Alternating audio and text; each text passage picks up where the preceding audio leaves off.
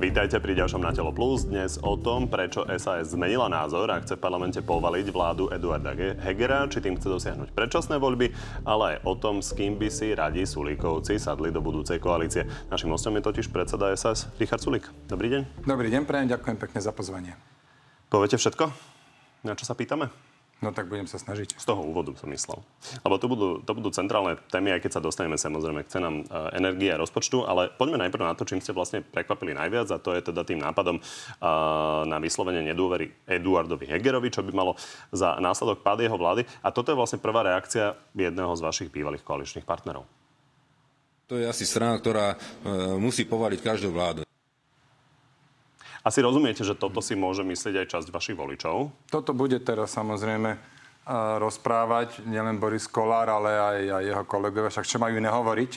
Pravda je taká, že táto vláda úplne otvorene vládne za pomoci fašistov a v koalícii, teda tam, kde sme aj my predtým boli, tam je viacero poslancov, ktorí hovoria, že teda s fašistami v žiadnom prípade vládnuť nebudeme, no tak teraz sa to ukáže. Už pár mojich kolegov sa vyjadrilo, že nemyslia si, že vláda padne.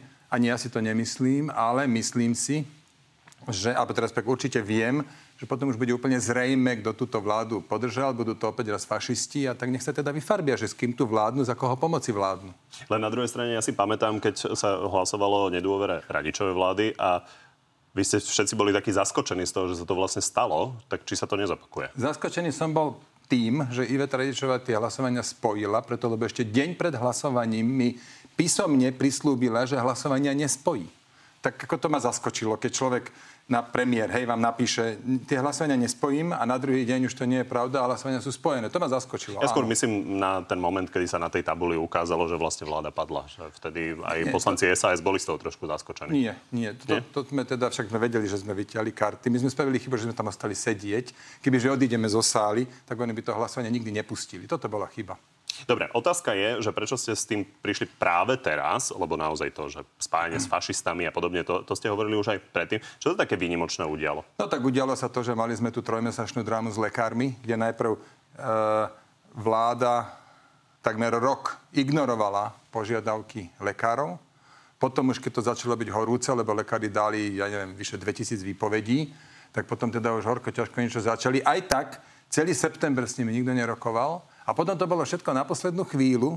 Bolo to o stovky miliónov drahšie, ako to mohlo byť, keby vláda postupovala, ako sa tak na vládu patrí. A už keď teda, potom musel odtiaľ Igor Matovič odísť, lebo skladka s ním sa nedalo. A už keď to teda premiér dohodol, tak minister financií príde do sály a začne poslancov odrádzať od toho, aby podporili tú dohodu v Národnej rade. No to je taký cirkus Humberto. No faktom je, že ju podporili a vlastne lekári sa vrátili. Je to o stovky miliónov eur drahšie, ako to muselo byť. To poprvé. Po druhé, máme tu na stole rozpočet, ktorý teda má rekordný deficit, neobsahuje výdavkové limity. Za to, že neobsahuje výdavkové limity, nám Európska únia hrozí, lebo my sme sa zaviazali, že ich tam dáme. Dokonca máme z jary z tohto roku zákon, že tam majú byť, čiže to je porušenie zákona. A Európska únia nám úplne logicky hrozí krátením alebo škrtaním peňazí z plánu obnovy. Tak to máte hneď druhý dôvod. Tretí dôvod napríklad je, že vláda schválila zdaňovanie dôchodkov pri jednorazovom výbere. Ja to považujem za úplnú nehoráznosť. A toto schválili za pomoci nie tých akože dobrých fašistov, tých tarabovcov, ale za pomoci poslancov LSNS. A takýchto vecí nájdete kopec. Oškobali mesta a obce o stovky miliónov eur a tak ďalej. Jednoducho, tie táto vláda to... Už no ale iba... Nie. Toto je inak. Najprv im zobrali 0,5 miliardy, potom na poslednú chvíľu im idú zobrať 850 a ten rozdiel iba im teraz idú kompenzovať, ale naďalej mesta a obce prídu o 0,5 miliardy, o 500 miliónov. Dobre, v každom prípade Igor Matovič má vlastné vysvetlenie, prečo ste to urobili, a vlastne on tvrdí, že sa tak de facto vlastne snažíte vyslobodiť z tej situácie, že vám padajú preferencie. Sedieť vedľa Fica, Mazureka, byť s nimi bandu je pre racionálneho voliča SAS, z toho má normálne husiu kožu, keď to vidí. Richard Sulík si to už uvedomuje, lebo vidíte prieskumy, čo robia, a že ťahá tú svoju stranu naozaj do absolútneho dna. Je na tom nič? Ja som od tohto pána si napočúval zase, nie je to až tak dávno, že sa hrajú škam s percentičkami a podobne. Nemá zmysel na to ani reagovať. Každopádne k tým preferenciám Celý život, čo som v politike, celých 13 rokov hovorím, netreba ich preceňovať. Saska zažila preferencie od 3,5-4% až po 18%. V tomto rozpätí sme zažili prakticky všetko možné a naozaj toto nie je dôvod sa znervozňovať, najmenej keď je do volieb x mesiacov.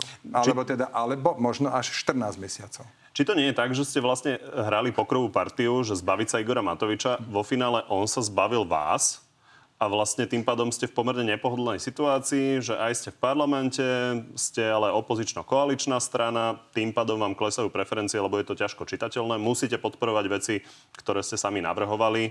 No počkajte, tie veci chceme podporovať. Tie veci, čo sme my navrhli. Ale je to ťažko čitateľné pre voličov, keď niečo podporíte, niečo nie. Viete, že toto naši voliči pochopia, toto sa aj dá vysvetliť. Podporujeme to, čo považujeme za rozumné.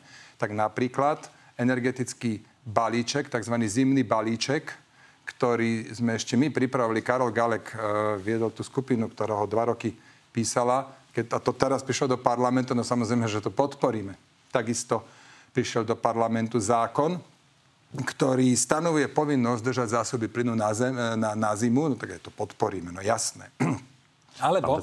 Ja vás nepresvedčujem, že čo máte podporovať, alebo nepodporovať. No nie, ja len vám uvázam príklady. Že niečo podporujete, niečo nepodporujete, áno, áno. A tým pádom nevyzeráte ako úplne opozičná strana. Nie, toto ja považujem za úplne. Čo môže byť pre voličov ťažko čitateľné. Ale my tam nie sme na to, aby sme boli a priori proti všetkému. My tam sme na to, aby sme podporili dobré veci. Teraz som vám vymenoval 2, ktoré nielen, že považujeme za dobré, ešte aj my sme ich písali, tie zákony, tak jasne, že to podporíme. Dovolte mi uvieť ešte jeden tretí príklad.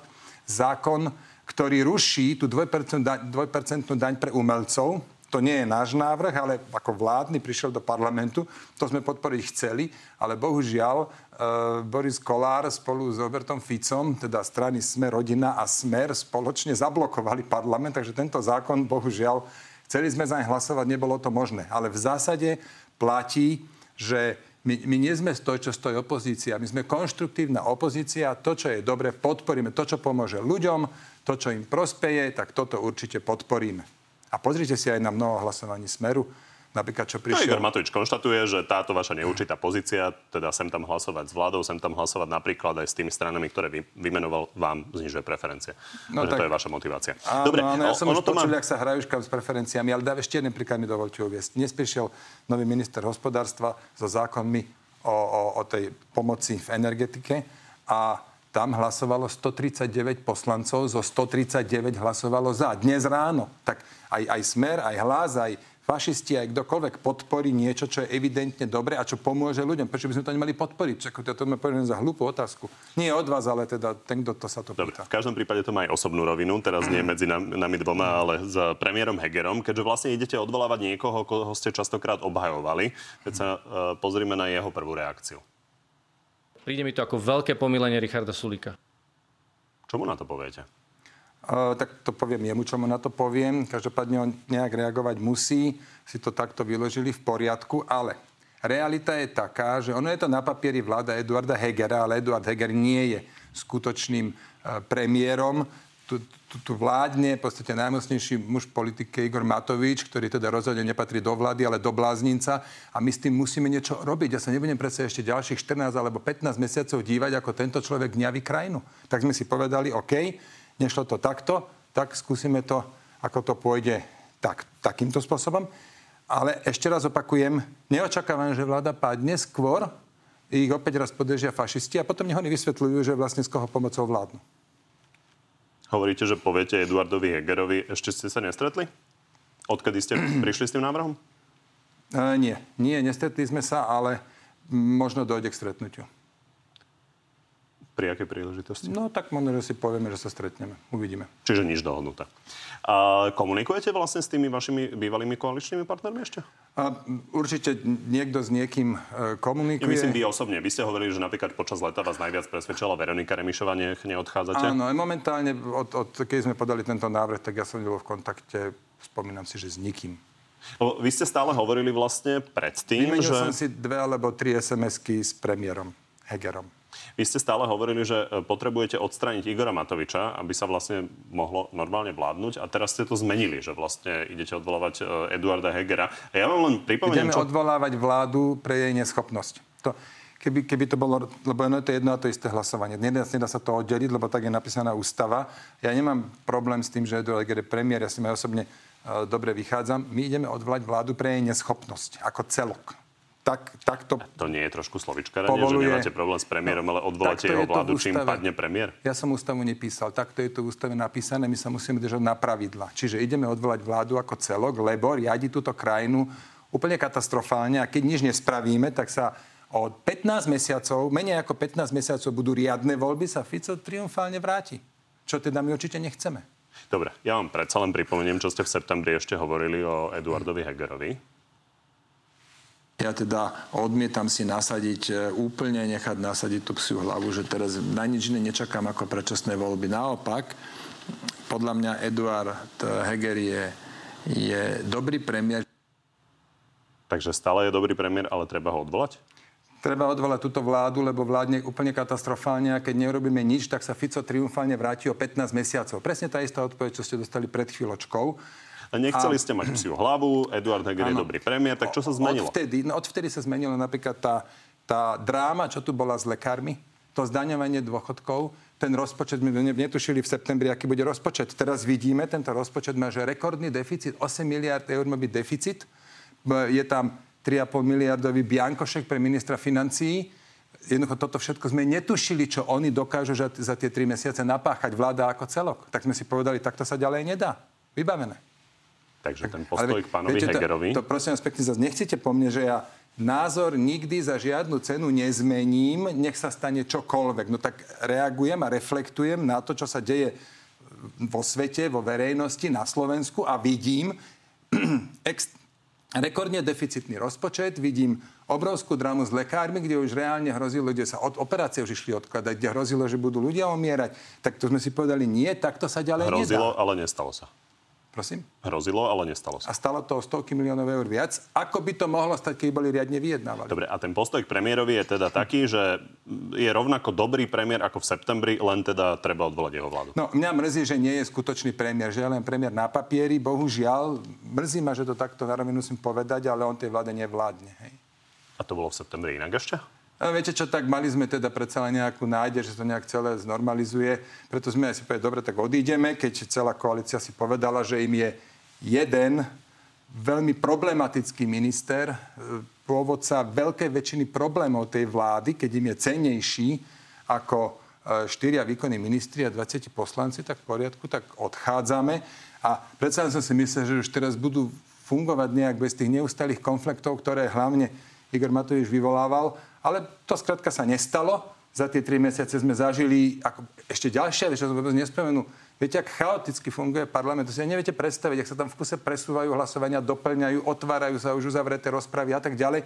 Nedá sa je takto fungovať. Vláda. Nedá sa takomto chaose fungovať a jednoducho teraz uvidíme, ja si ešte opakujem, neočakávam, že vláda padne, skôr sa úplne jasne ukáže, že teda za koho pomoci vládnu. Nech to pekne všetci ľudia vedia. Dobre, v každom prípade nekritizujete len vy, kritizovala aj pani prezidentka. Poďme sa na to pozrieť, čo povedala v správe o stave republiky. Aj v dobrých časoch by tento spôsob vládnutia krajinu neuveriteľne vyčerpával. My však v dobrých časoch ani omylom nie sme. Hovorili ste... Presne to isté hovoríme aj my. Hovorili ste o tom vašom kroku s prezidentkou? Nie, nehovoril som s ňou, ale ak to už začne byť aktuálne, alebo teda po hlasovaní, ak by vláda mala padnúť, tak určite sa stretneme. Až po hlasovaní, pred ním nie. Možno s ňou budem telefonovať, ale viete, na rozdiel od prezidentky, my máme možnosť konať. Dokonca ja tvrdím, že my máme povinnosť konať. Ja odmietam sa prizerať na to, ako tu bačujú od buka k buku, že chaoticky... za cenu obrovských aj extra nákladov, za v kuse niečo tu hrozí, v kuse niekde nejaký malér. Odmietame sa našou povinnosťou tu dať jasné znamenie, že takto to ďalej nejde, že my s tým nesúhlasíme. Ešte mi dovolte jednu vec povedať.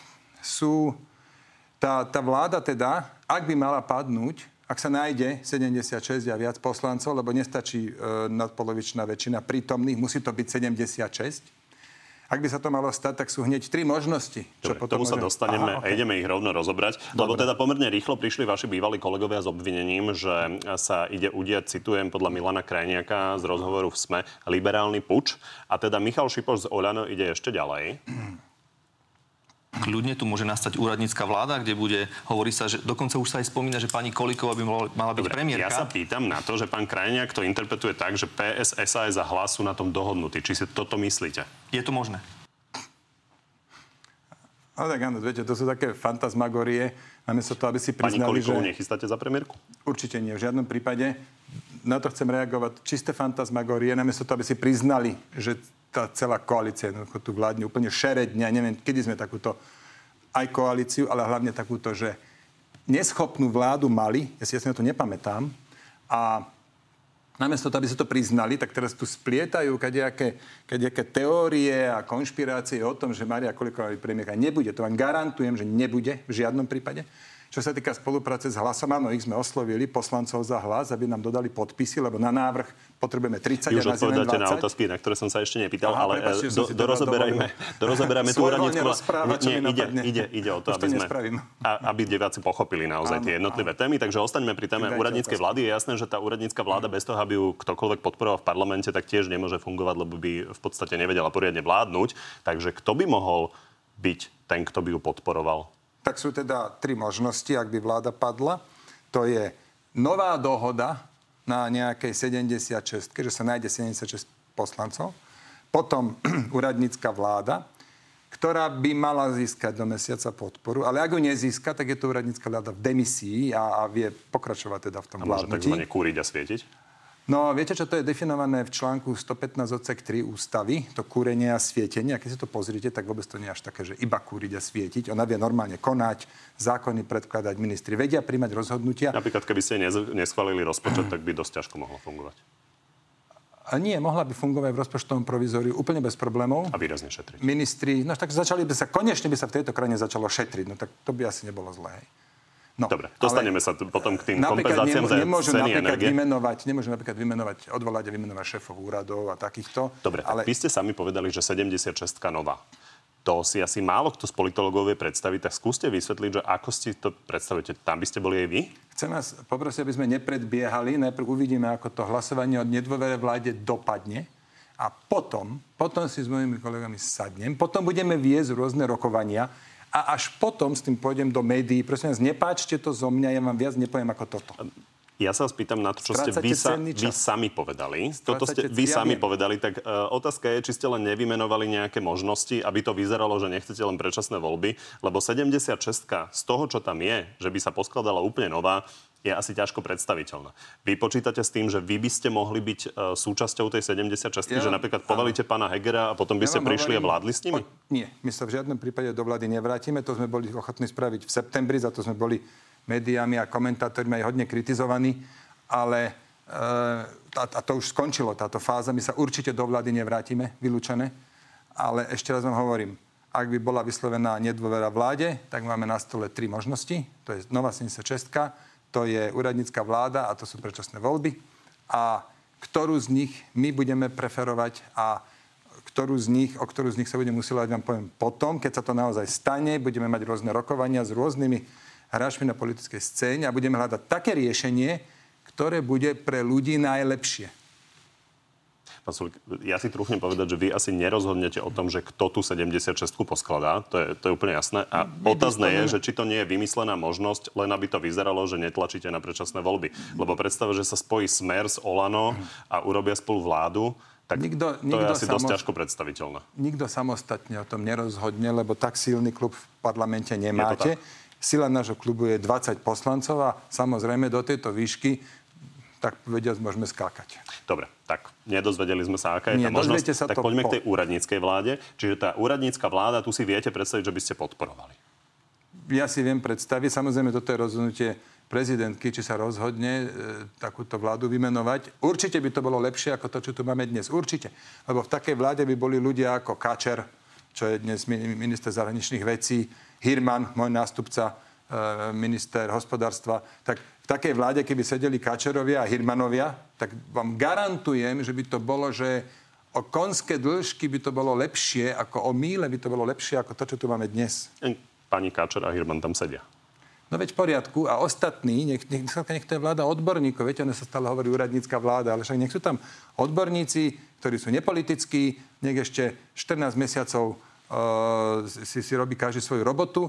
Keď prídu do parlamentu so zákonmi, tak tí, čo budú dobré, ten parlament podporí. Dnes, hovorím vám, prišiel minister hospodárstva Hirman s návrhom, lebo ten zákon, čo sme dnes schválili, umožňuje vlastne pomoc v oblasti energetiky.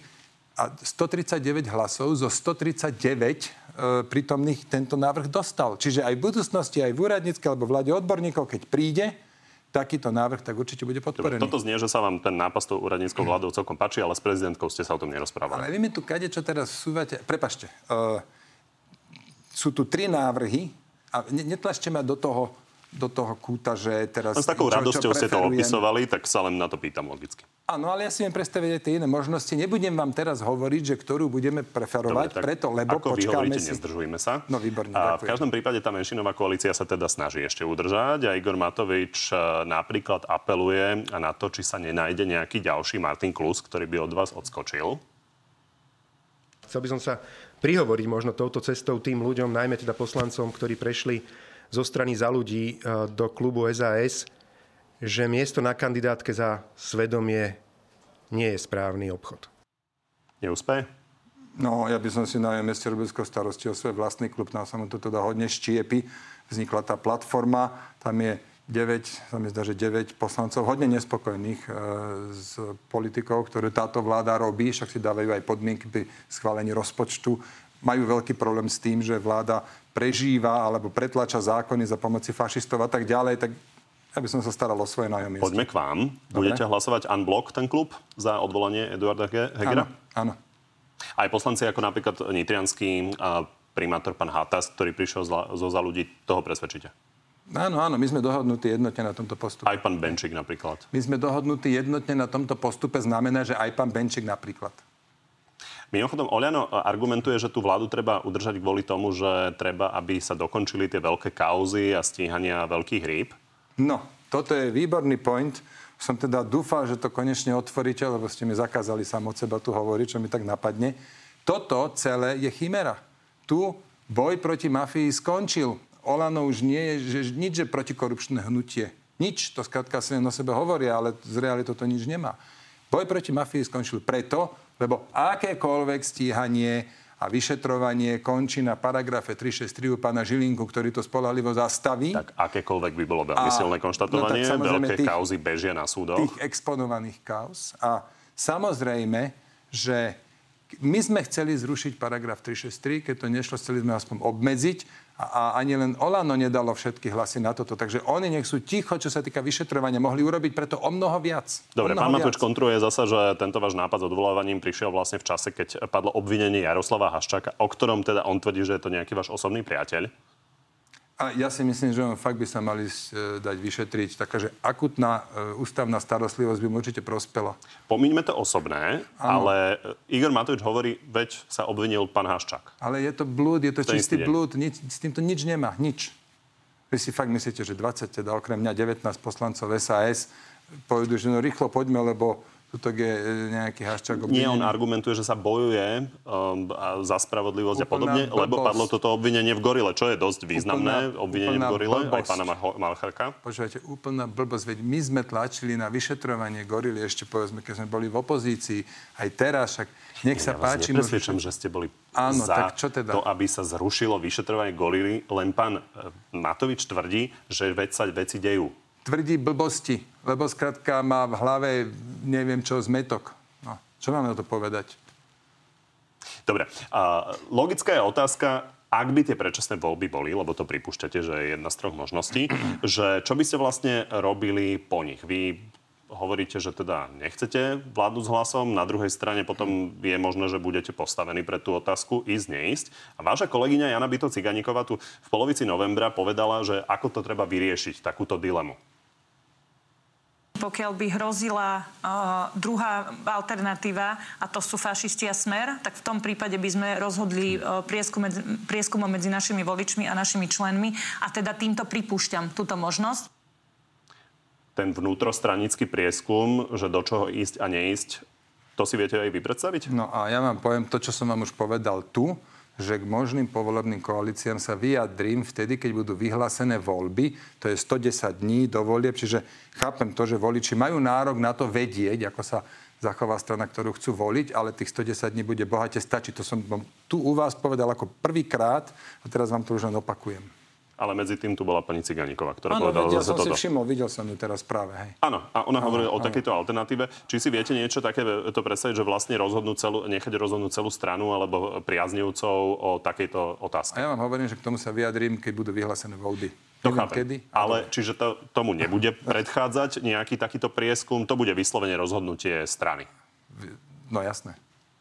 No. Čiže nebudete taký prieskum, čo pani Ciganíková by rada urobila potrebovať? Nevsúvajte mi, prosím vás, veci do úst, ktoré som nepovedal. Ja vám hovorím, že sa vôbec k tomu, čo bude po voľbách, s kým pôjdeme alebo kto sú naši preferovaní partneri, vyjadrím, keď budú voľby vyhlásené, to je 110 dní pred voľbami, všetci voliči budú mať dostatok času sa s týmto oboznámiť a rozhodnúť sa.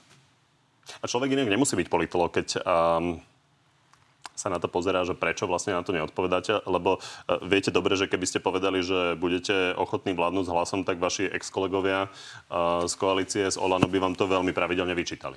No a ja vám teda hovorím, že keď budú vyhlásené voľby, tak potom sa k tomu veľmi detailne vyjadrím a stále ešte bude na všetky možné výčitky 110 dní času. Nemajte najmenšieho, alebo 100 dní času. Hej. Tak ešte posledná otázka. Viete si vy osobne predstaviť, že by ste si sadli do vlády, kde by bol premiérom pán Pellegrini?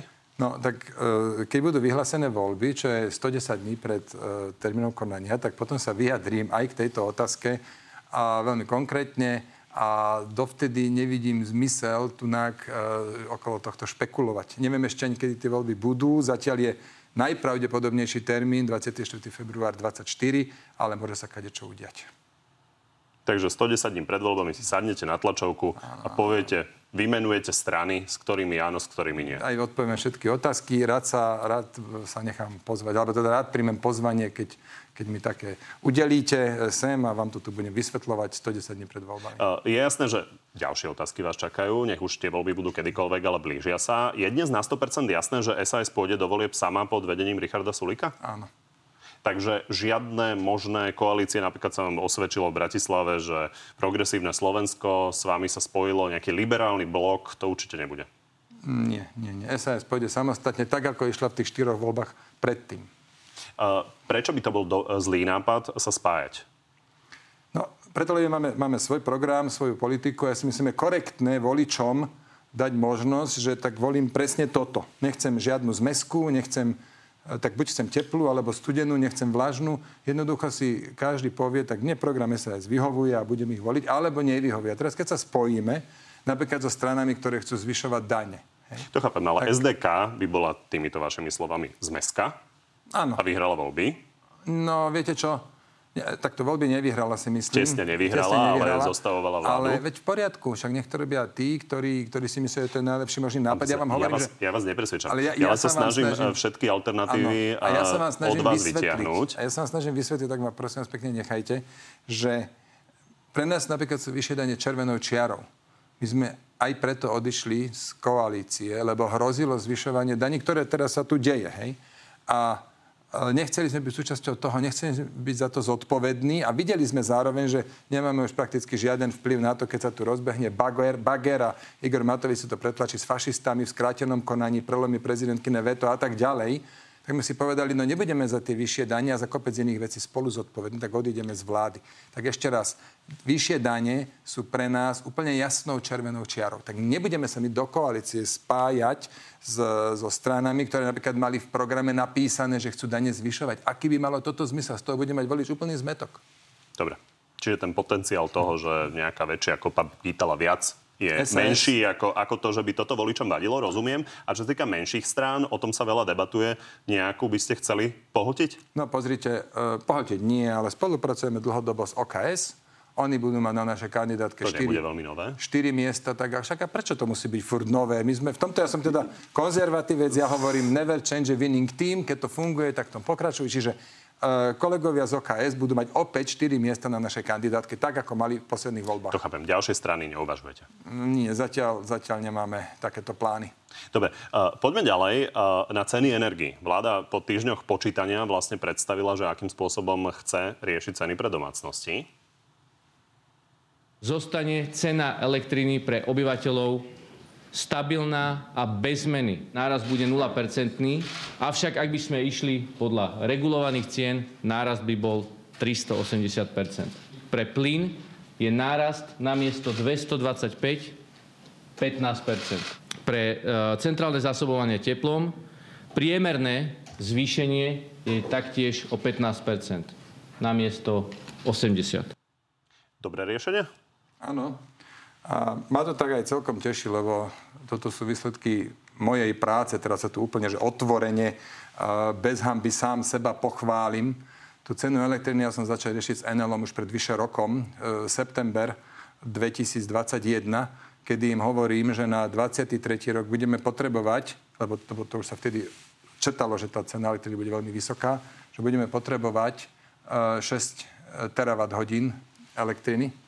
A tie rokovania sa vliekli, nejak nemali veľkú vôľu sa dohodnúť. Potom sme v januári prišli, spolu s Marcelom Klimekom sme prišli s tým návrhom, že Marcel Klimek je štátny tajomník ministerstva financií. Sme prišli s tým návrhom, že zdaníme daň vyrobenú z atomovej energiu a elektrinu vyrobenú z jadra.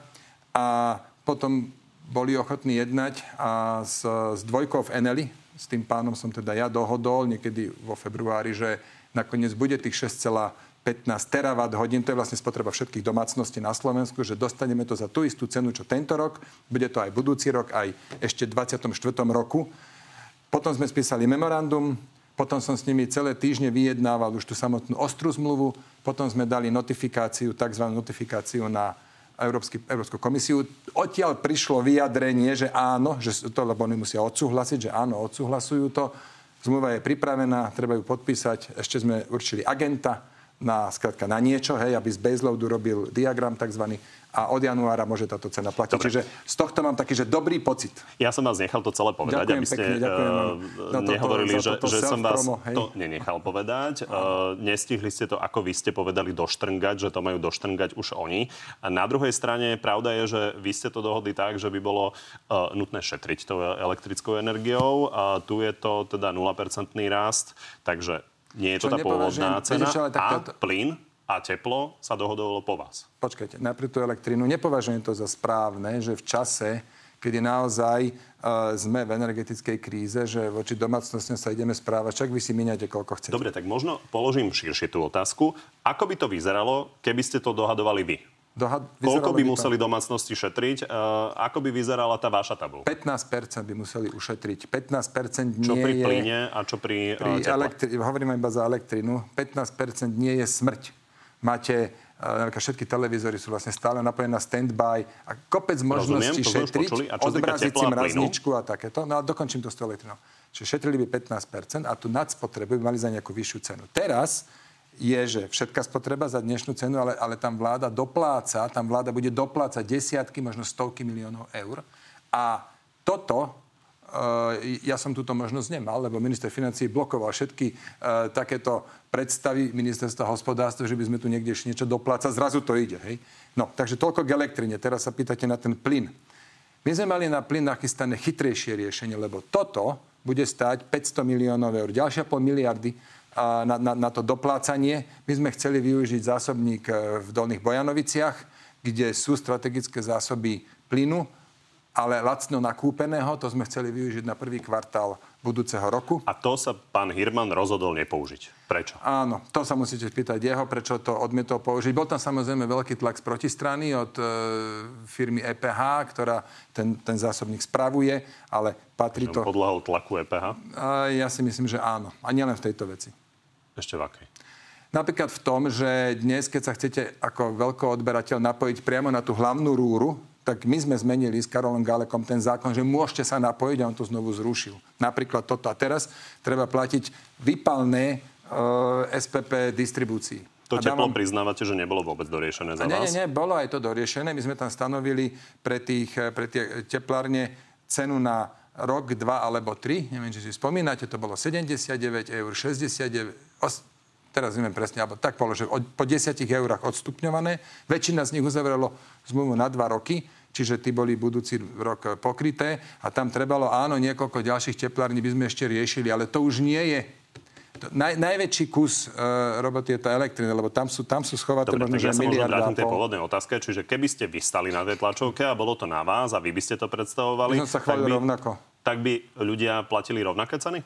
No, pri tej elektrine by platili nižšie, preto, lebo by vlastne boli silno motivovaní šetriť 15%. Ale za vyššiu spotrebu, to sme si už vysvetlili, no, tak platili by nižšie za nižšiu spotrebu, ale na megawatt hodinu by platili to isté, ale ja by som to limitoval. Áno. Na tých 85% spotreby. A za ten plyn a teplo by platili viac? Za ten plyn, nie, my sme aj predstavili ceny, že na štvoročnú zmluvu a na ročnú zmluvu by sme o tom informovali, vopred tie ceny sú približne. Ale bolo by to výrazne lacnejšie. Viete čo, tak ukážte mi ešte raz, prosím vás, lebo my sme hovorili, že náraz pri jednoročnej zmluve má byť 20% plus inflácia. Nie, ja sa pýtam na tie náklady, ktoré by to stálo, to vaše riešenie. Lebo vy kritizujete, že toto bude hrozne drahé. Ukážte mi, prosím vás, pekne tú...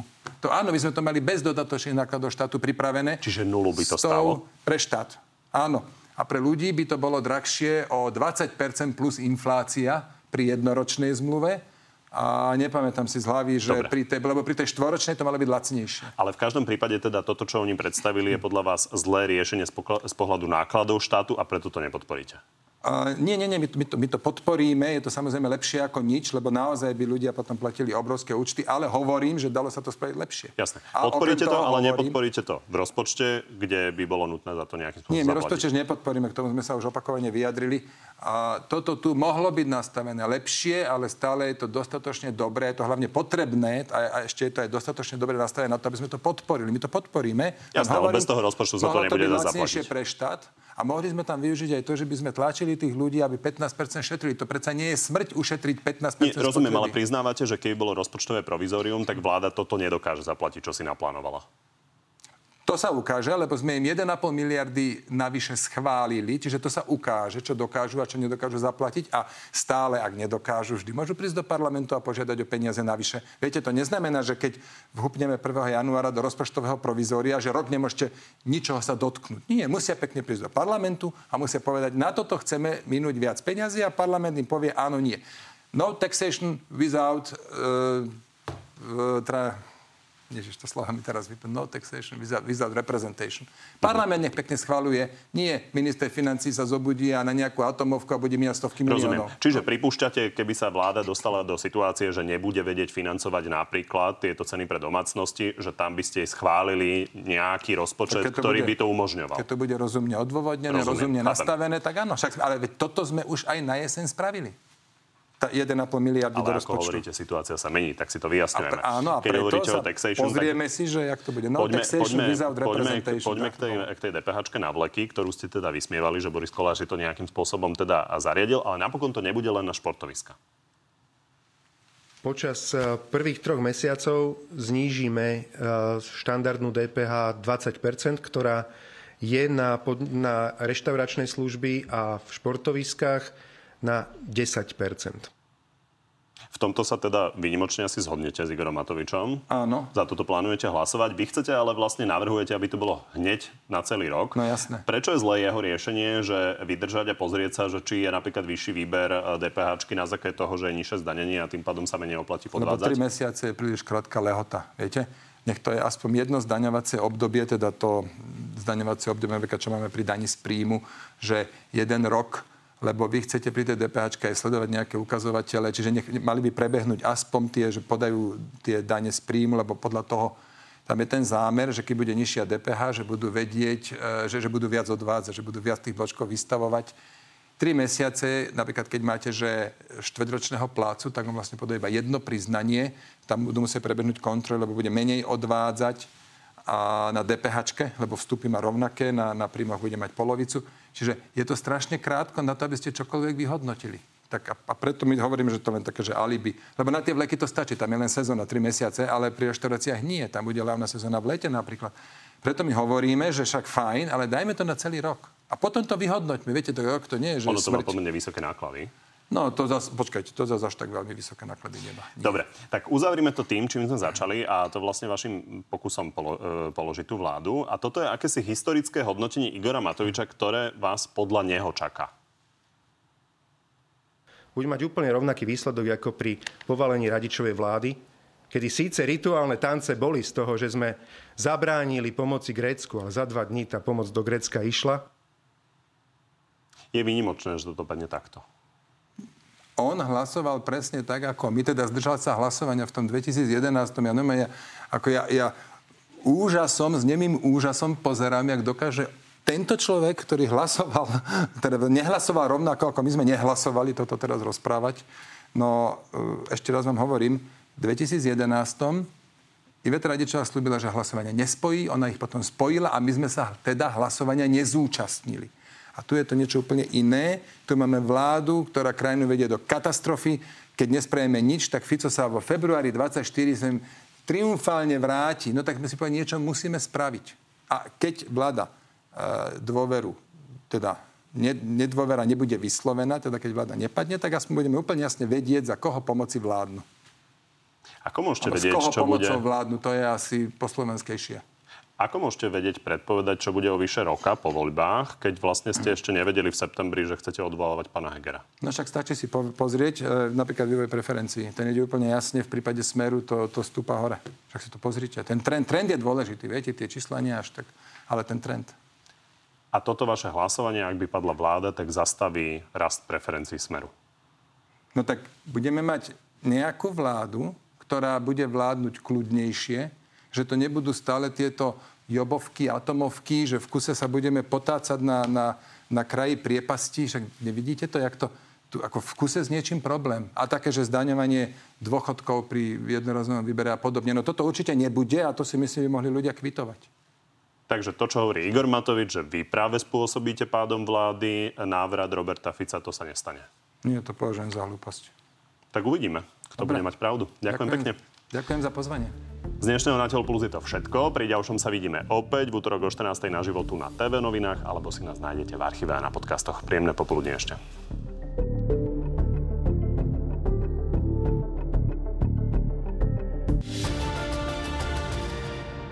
Takže poďme na divácké otázky. Začnem Petrom. Či existuje nejaké zloženie vlády, ktorú by Sulíková SAS nepovalila? Ja neverím, že by sa našla taká vláda, jedine, že by Sulíková SAS vládla sama. S týmito rečami sme rátali, samozrejme to bude teraz kdekto tvrdiť. Treba si ale pozrieť, aká katastrofa je táto vláda. Sice na papieri Eduarda Hegera, ale v skutočnosti Igora Matoviča. Stačí si pozrieť s tými lekármi, však to sme sa dostali až úplne na kraj priepasti a tak ďalej. Toto jednoducho nemôže byť dogma, že žiadna jedno ako zlá vláda nesmie byť povalená. Jednoducho toto tu už fakt stačilo. Lebo táto vláda, keď bude takto pokračovať ďalej, tak Fico sa vráti ako víťaz volieb. Ján Podobná. Či si ešte naivne myslí, že s ním niekto pôjde do koalície? Ale áno. To si teda myslím. Aj môže si myslieť pán, že to je naivné. No taký ako Peter a Ján asi vám budú vytýkať to, že vlastne boli ste v Radičovej vláde, rozpadlo sa to. Boli ste v tejto vláde, rozpadlo sa to. No ale moment. V Radičovej vláde sa to rozpadlo preto, lebo ona úplne nezmyselne spojila hlasovanie. Však kto jej to kázal? A ešte deň pred hlasovaním mi písomne slúbila, že hlasovanie nespojí. No tak keď povie nespojím a potom spojí a padne Ivete Radičovej vláda, tak nemôže byť prekvapená. Toto je úplne iný prípad. Tom, čo hovorí na aktuálne trestné oznámenie ohľadne strategického parku Valaliky? Vníma to ako pomstu? No, prekvapilo ma to. A údajne za tým je jeden pán, ktorému budú vyvlastnené nejaké pozemky. Ten priemyselný park Valaliky, to je obrovské územie, to je vyše 300 hektárov a asi 1% plochy bude vyvlastnené, lebo odmietli teda predať. Odmietli sa so štátom dohodnúť na tej znaleckej cene, bude vyvlastnený. A teraz predpokladám, že tam odtiaľ fúka vietor a inak to trestné oznámenie je úplne nezmyselné. No, Irena sa konkrétne pýta, či je pravda, že idú žalovať za 85 miliónov eur? No, No ale akože žalovať za 85 miliónov za tak to... toto formuluje. Nie, tak ako som to ja pochopil, bo ja som ešte nič nedostal, ako som to ja pochopil, tak to má byť, že týchto 85 miliónov eur údajne bolo presunutých na priemyselný park Valaliky, lebo však za to sa robia tie hrubé terénne úpravy. Údajne to nebolo so súhlasom vlády, ale však vláda dala na to peniaze, tak jak to môže byť, že bez súhlasu? No, v každom prípade asi registrujete to obvinenie z toho, že ste prepojení s vašou členkou na východe, ktorá nejakým spôsobom teda ide sa podieľať na Volve. Čiže toto asi na to nevrhá. Zastavte, prosím vás pekne, aké obvinenie? Však ona sa angažuje v nejakej súkromnej firme, ktorá tam robí súkromnú investíciu. A je vaša členka. No a čo má teraz? Ako byť nezamestnaná na úrade práce? Alebo čo? Tak neviem, či nezamestnaná, ale v každom prípade minister hospodárstva, rezort hospodárstva, Volvo a tak ľudia si to logicky spájajú, nie? Ale spájajú si hlúposti, preto, lebo ja som napríklad aj tú členku x mesiacov nevidel, ale hlavne, ešte raz vám hovorím, ona pracuje v súkromnej firme, ktorá robí súkromnú investíciu. Toto nemá so štátom vôbec nič dočinenia. Akurát to, že je našou členkou. No s Volvom to má dočinenia. Lenka, no to vôbec nie je isté, že to má s Volvom dočinenia. Aj keď áno, tak Volvo je súkromná firma tiež. Ale vy ste ju sem dotiahli. Volvo. To vám ešte za to ospravedlenie.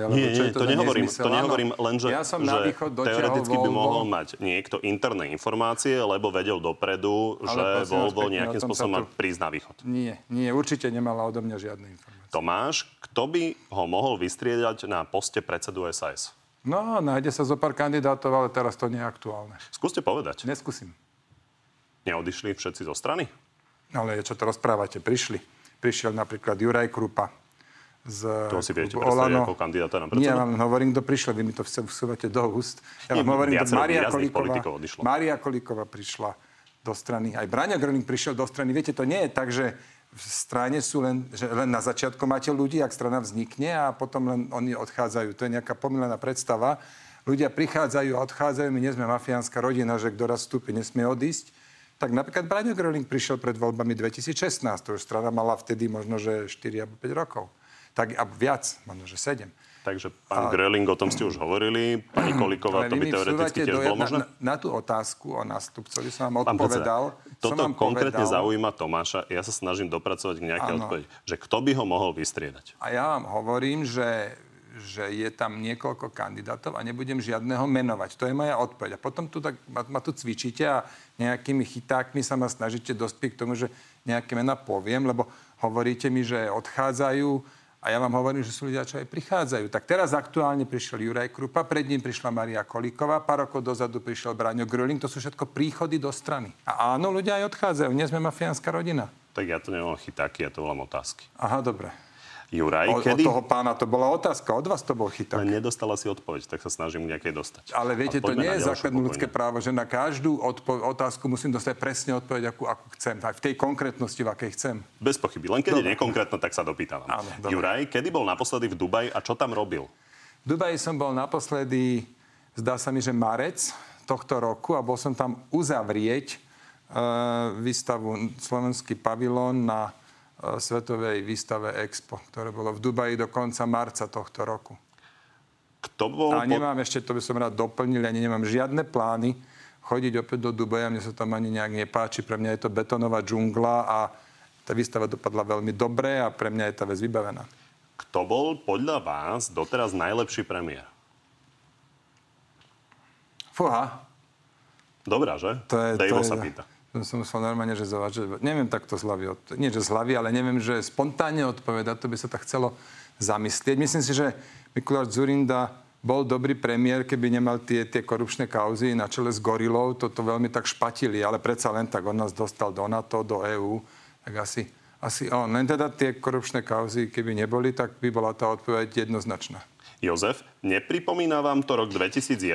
Stojí to za návrat Fica s Pelem?